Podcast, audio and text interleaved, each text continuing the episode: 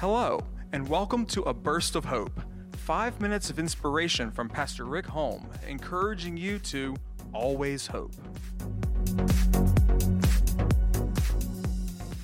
Well, good morning, friends, and welcome to another segment of Burst of Hope. It's really a pleasure early this morning. It's about six minutes before seven to be able to spend a little time with you and begin the day. And we're still, but this is our last conversation about uh, Psalm 23, taking a fresh look at it. We have spent, this is our seventh segment. But the more that I look at Psalm 23, the more I become convinced that this is a very comprehensive piece of literature. When you read it, don't read it with familiarity in your mind, but read it slowly. Allow every word, the Lord is my, oh, possessive, personal my shepherd. A relationship with a shepherd is always a wonderful thing. Notice the next few words. He restores my soul.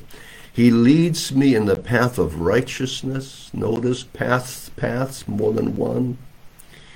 God has many ways to, to deal with us, to speak with us, to assist us of righteousness for his name's sake. God does everything because of the commitment that he's made to you and I.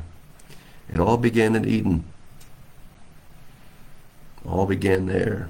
Jesus came later on. We celebrate Christmas. It's, it's become commercialized way too much. But let me share with you Bethlehem promises of God. You see, suffering does not always turn us to God. It can. Optimism is believing that everything will work out.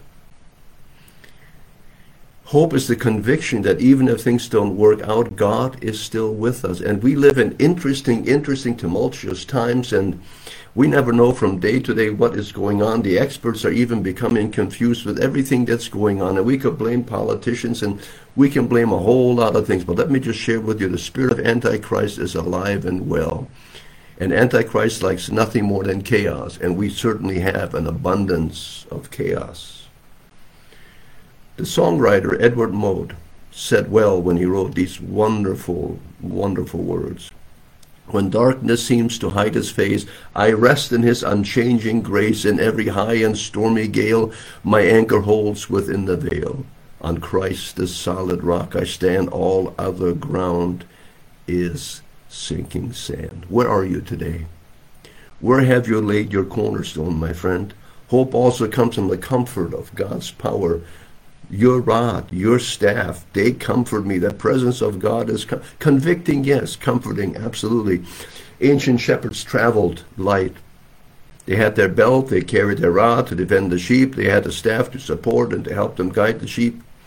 The psalmist says that the hope is in God and he will guard our life and guide us through our life. Bible college and graduate school don't always prepare us for what we will face as a pastor. As a pastor, I often go into situations.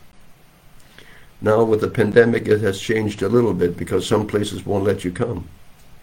And some people won't let you come and see them either. But we go into those situations where people are hurt, grieving. I realize that my abilities and my words are at, at the best limited. But what gives me strength is to know that God is with me, is with them. He is in the room, He's gone before. You see, He's the guiding good shepherd. Dr. Clarence Cranford told a story about a family who had a little boy. It was the job of the little boy to put the empty milk bottles, and that's, that's, a, that's a flashback. I remember in 1975 moving to Hays, Kansas. Oh, yes and we had a milk service. And yes, every morning there was the milk in those wonderful glass bottles. And I, I tell you what, reminiscing back, I miss those days. Yep, I liked the milk. It was cold. They used to have those little insulated metal containers out there, put two or three quarts of milk in there for us, and then they refresh it every three or four days.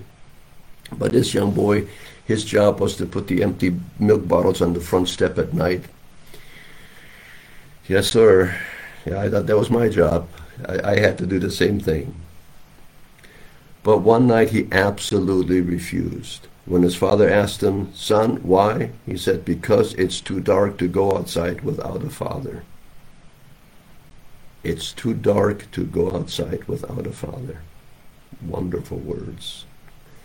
You see, wherever it's dark, God is with us. Isn't that the, the promise of the 23rd Psalm?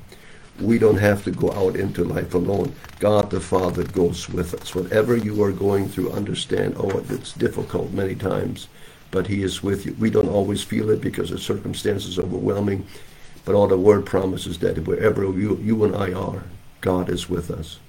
So let's live with gratitude. You prepare a table before me in the presence of my enemies. You anoint my head with oil. My cup overflows. That is an extraordinary piece of literature. At the end of the day, when we are through complaining, should we not come to the same conclusion as the psalmist and sing the doxology? How can you and I live with a sense of gratitude for life? How can we sing the doxology and say with Paul, and we know that God causes all things to work together for good. Sometimes, friend, it is hard to see the good in the fact of what we are going through but he works it out for our good, for those who love God and those who are called according to his purposes. Unless, and you can say that unless he is your shepherd. Well, thanks you, friends, for turning in and spending time with us. God bless you. We love you. And just hope you have a phenomenal day in the Lord. Just wanted to share some food with thought for you. Till next time, take care. Bye bye. Thank you for listening to A Burst of Hope. For more information about Hope Assembly of God, go to www.godgivesyouhope.com or download our app on the App Store.